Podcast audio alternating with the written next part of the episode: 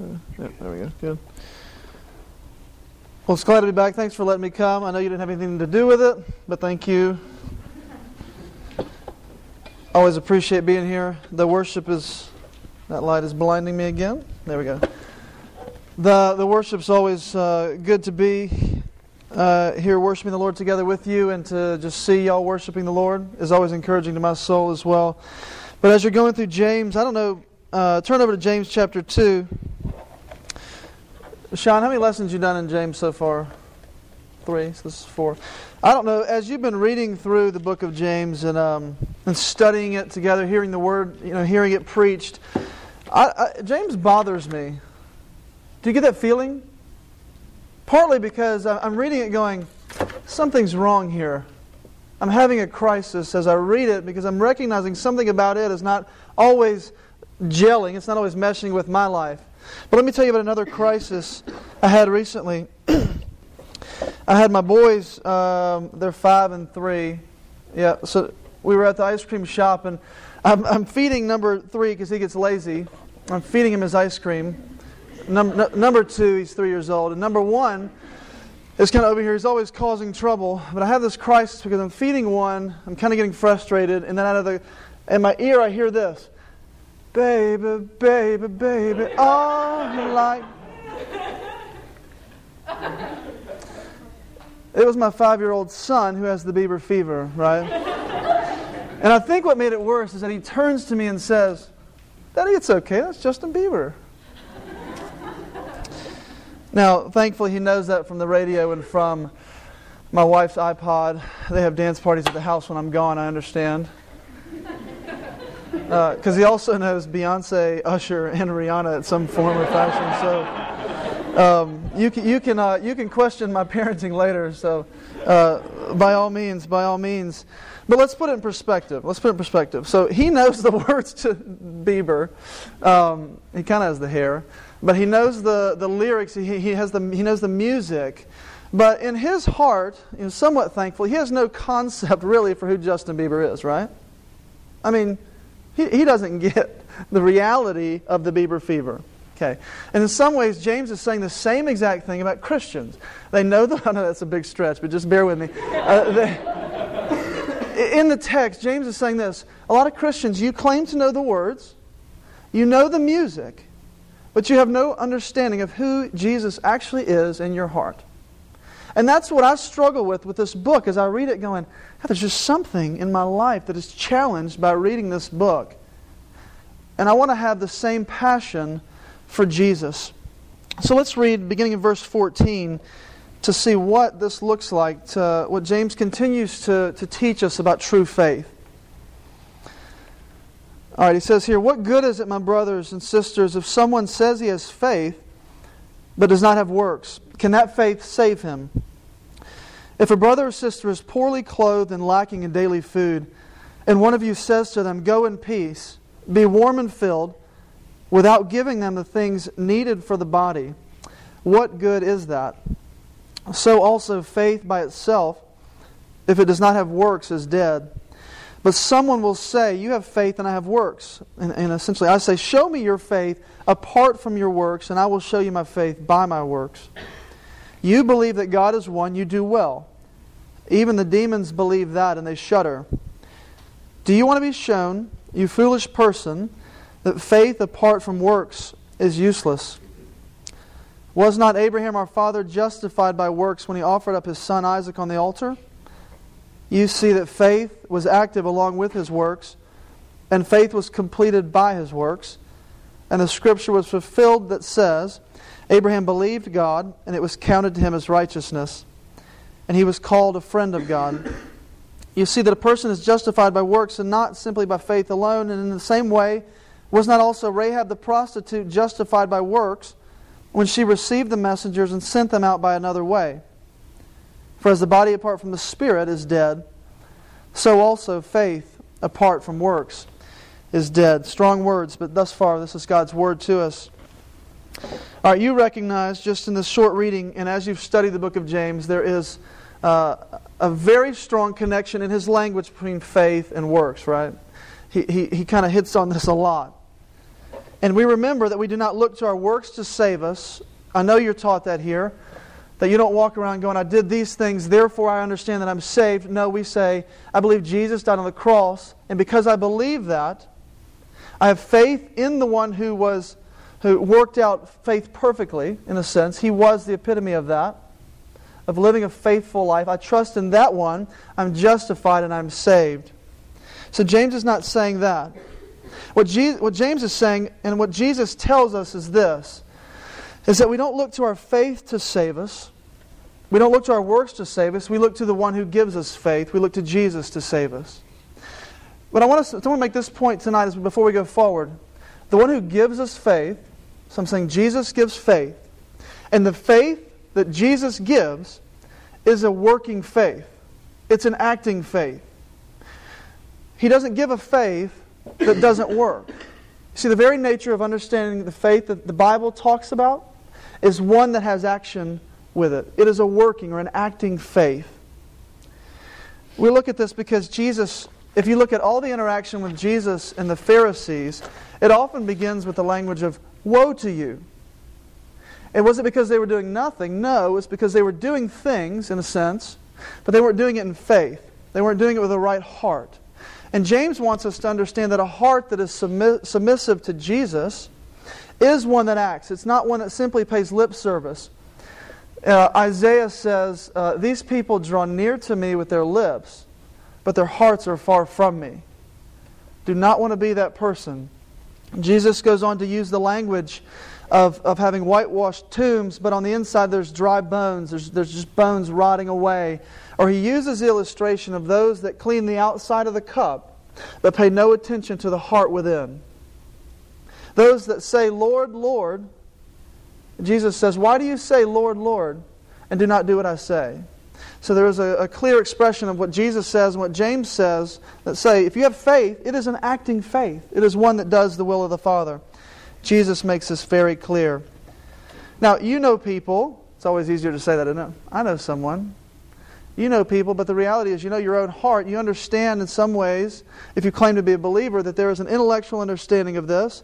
You can understand, you can articulate the things of, of Jesus. You know, He lived, He died on the cross, He was resurrected, and He lives in heaven above. We, we understand that intellectually. But we go on to say, we also know people that can articulate that you know, they go to uh, Bible study or they go to church pseudo regularly. They live decent lives, which means that their, uh, their, their smaller sins outweigh the, the real bad ones, you know. It's kind of this idea. And, and the real bad ones aren't public yet. That's key. You hope not. But yet there's nothing distinctly Christian about them. You see, a lot of people can tell you a list of things they did wrong. A lot of people can say, I believe in something. But it doesn't matter if you're a Christian or not. It doesn't matter if it's Jesus or not. If you any club, any organization, any football team you claim to follow, if you claim to be a fan and do nothing about it, no one's going to believe that you are a believer. You see, there's a faith that works. And James has, has already gone on to talk about this that the faith that works is one that controls the tongue, it's one that cares for the widows and the orphans in distress. And so we begin to say, is there anything in your life that requires self sacrifice? Anything in your life that has a costly obedience to it? Is there any good in you that challenges your comfort level, challenges the grain of the culture at all? You see, some of you, um, some of you actually got the title. Do they have a sheet? On the sheet, you got the title that it's the, the title of a Lady, Lady, Lady Gaga song. Now, most of, obviously, some of you got that, yes? I'm killing Ethan over here, Lady Gaga and Bieber so far. That's good. You know you like it. If you saw the Grammy, she came in on that egg, and if you didn't see it, you've heard about it to some degree, right? Yes? Somebody, somebody give me a nod that you know what's going on here. Yes, yes, thank you. It's very awkward, but it's very intriguing at the same time, yes. But in the song, she says, Don't hide yourself in regret just love yourself and your set. I'm on the right track, baby. I was born this way. Now I'm going to tell you, yes, yes, again. Again, I'm going to stretch this. If you are a believer in Jesus, you were born this way. You were born for something more than you live. Remember, Nicodemus said, How can a man enter the, his mother's womb and be born again? And Jesus says, You must be born again of the Spirit, right? And if we claim to be born of the Spirit, you were born this way. You were born with an active faith, one that works, not simply one that pays lip service to the gospel and has no heart connection to it. So let's look at three ways James talks about this in our text. We'll get off Lady Gaga and go to James. How about that? I'll make it a deal. Look at what he says here in, in verse 15. He's already said, Can that faith save him, one that does nothing? And there's an implication of no, but he goes on to give us this example. If a brother or sister is poorly clothed or lacking in daily food, and one of you says to him, Go in peace, be warmed and filled, without giving them the things needed for the body, what good is that? So also faith by itself that does not have works is dead. You see, James says faith without deeds of compassion, faith without compassion. So believers to have acting faith is a faith with compassion in your heart. And we have to flesh this out because he says faith without compassion is dead. He uses very strong language over and over again in this section to say faith without this or faith that does this is dead. It's no faith at all. And so we say faith without compassion is dead. And so we say to, to us as believers, he's saying if you claim to have a compassionate heart, or you claim to have sympathy, and you have no action of sympathy, no action of compassion, do you really have that heart? And I think James says, no, you have emotions, but you do not have compassion. I know anybody that can be moved by a starving child a malnourished child. But it takes another level of understanding to do something about it. And James says if you see your brother or your sister in need and you do nothing about it, that is no different than the person that walks right by and doesn't turn their head because they don't want to see it. You see, the difference is you saw it and all you said was, Oh, bless you. What good is that to him or her? We walk by, look at him, and say, Bless you. I see you're in need, but I don't have, what you're saying, I don't have time for you. I'm not willing to make the sacrifice for you. Let's go ahead and confess that that is our heart's natural bent is to do that and then walk away.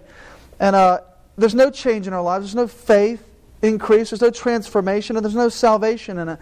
Because as one person said, there's no. Uh, the only way for some people to see the gospel is through a piece of bread.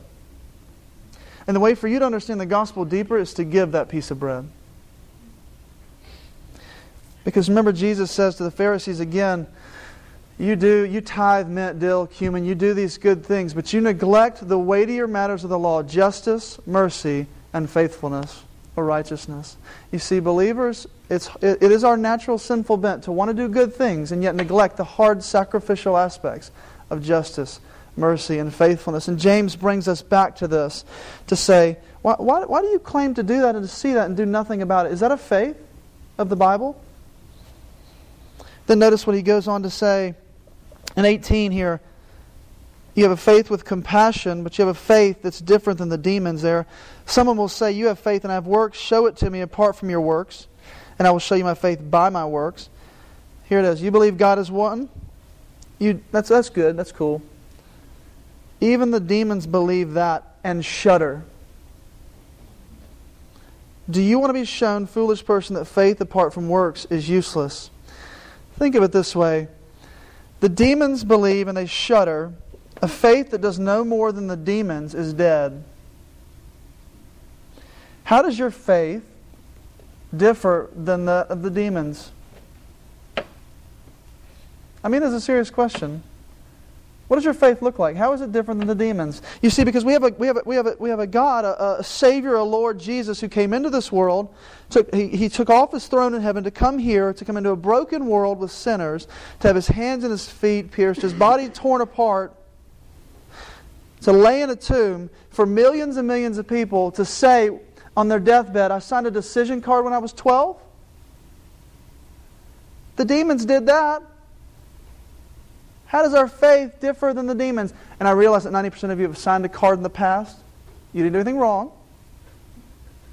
But I'm saying if that's all you're pointing back to to prove that you're a Christian, I want you to wrestle with the faith of that to this evening. James is saying, even the, the demons have signed a card saying they believe God is one and they shudder. How does our faith differ from that? Faith that differs from the demons, a faith with compassion. But look at a faith as example here in Abraham. Was not Abraham our father justified by his works? So you have Abraham offering up Isaac. His faith was active with his works. And the scripture was fulfilled when it said Abraham believed God. It was counted to him as righteousness. He was called a friend of God. And then he goes on to see the example of Rahab the prostitute justified by works. When she received the messengers, sent them out by another way. And we go on to say, okay, I look at Abraham, I look at Rahab. What's the connection here? Both of them claim to have faith, but it wasn't so much that the action itself made them right before God. It was the faith that believed that God made them right and they acted upon it. It somewhat authenticated, it stamped, it, it showed them to be true believers of Christ. Remember, he says here, I have faith that shows you works. Abraham and Rahab were both willing to sacrifice something they had to gain something greater. And James is saying faith will require something of you, but what you receive will be infinitely greater than what you gave up. Because he concludes with this, or as James, James concludes with this faith without deeds is dead. All of us, to some degree, are young, are young in this room. And I don't know if you've been to a funeral yet, but if you've been to any number of them, you've gone to one where most of the time is spent. We, we use the language of preaching someone into heaven. Have you heard this term at all? It means the whole time is spent saying they did this, they did that. They were, they were baptized 80 years ago. And, and you walk away, and everybody's walking away going, that guy was a creep. And it's kind of funny at the time, but it's not meant to be funny. It's tragic. My, my secretary had a relative pass, and she brought me the brochure, and I read it, and you know, it had this, he did this, he was active in his church, this, that, and the other. And she said, You know what's funny about that? I said, What? She goes, That church went out of business 30 years ago. He was clinging to the hope that he was active, they were clinging to hope that he was an active member of church 30 years ago. Is that a faith that we want written about us when we die? And I know you're not thinking about that per se right now, but and, and I don't want you walking away going, I don't want to die, I don't want to die, but what are they going to say about us? I don't want them to say he, he was a minister, but he paid lip service to the gospel and his heart was far from God. That is not what I want said about me. And I know, I know it's not what you want said about you. But we have to understand what, what James is saying. And I use that funeral illustration to say this. What if you stood in front of a tombstone or a gravesite and you started preaching because you saw pretty flowers on it? You said, There's life there. I'm preaching there, right? I'm going to say, I'm preaching to this thing, and it looks pretty because someone put new flowers on it, but the reality is the flowers look beautiful, but the person inside is dead. You may do a lot of good things, and people may really appreciate you, but you may be just like the Pharisee and you may be dead inside. James calls us to a faith that confesses the name of Jesus. Uh, if we believe in our heart that God raised him from the dead, we shall be saved. It is a faith that believes that, confesses, believes, and acts. You often have heard the, the, the statement about do you, believe Jesus is Savior, but do you believe Him as Lord? Uh, and again, I'm not trying to rain on a parade at all, but you, you, it doesn't make sense. You can't believe as Jesus is Savior and not as Lord. Or you can't say He's my Lord and not my Savior.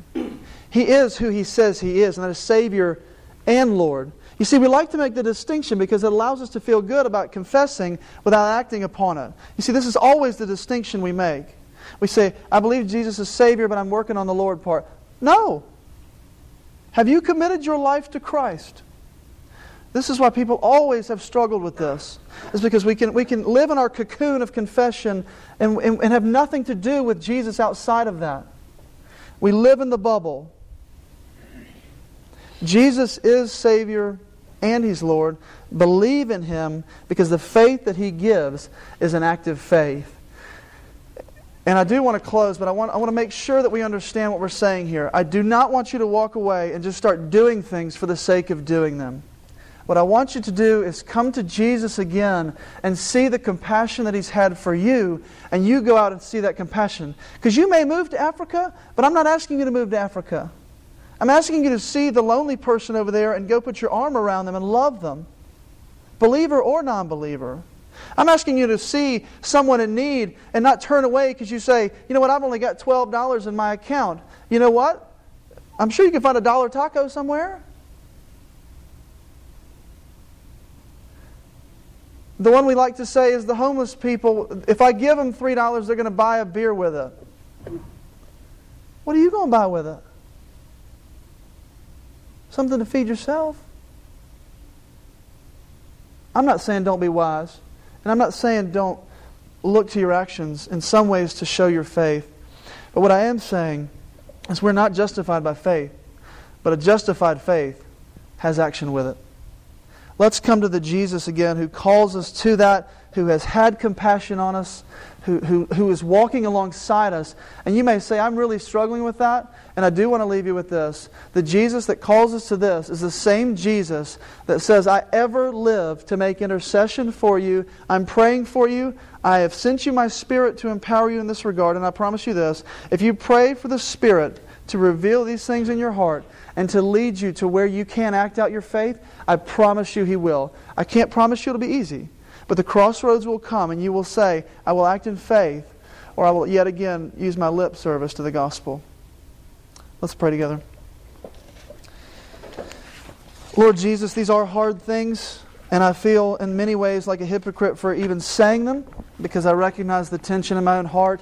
So I, I say with all of us in here uh, that we that confess your name, that, that we would recognize this again. Lord, we need to see your love to us, your compassion to us. And yet, the way that you acted on our behalf and the way that you, you preached, you, and you came down and you healed, you bound up, you lifted up. And you pray that you do that for us and that we would go as your messengers into this world. Pray in your powerful name, Lord Jesus. Amen.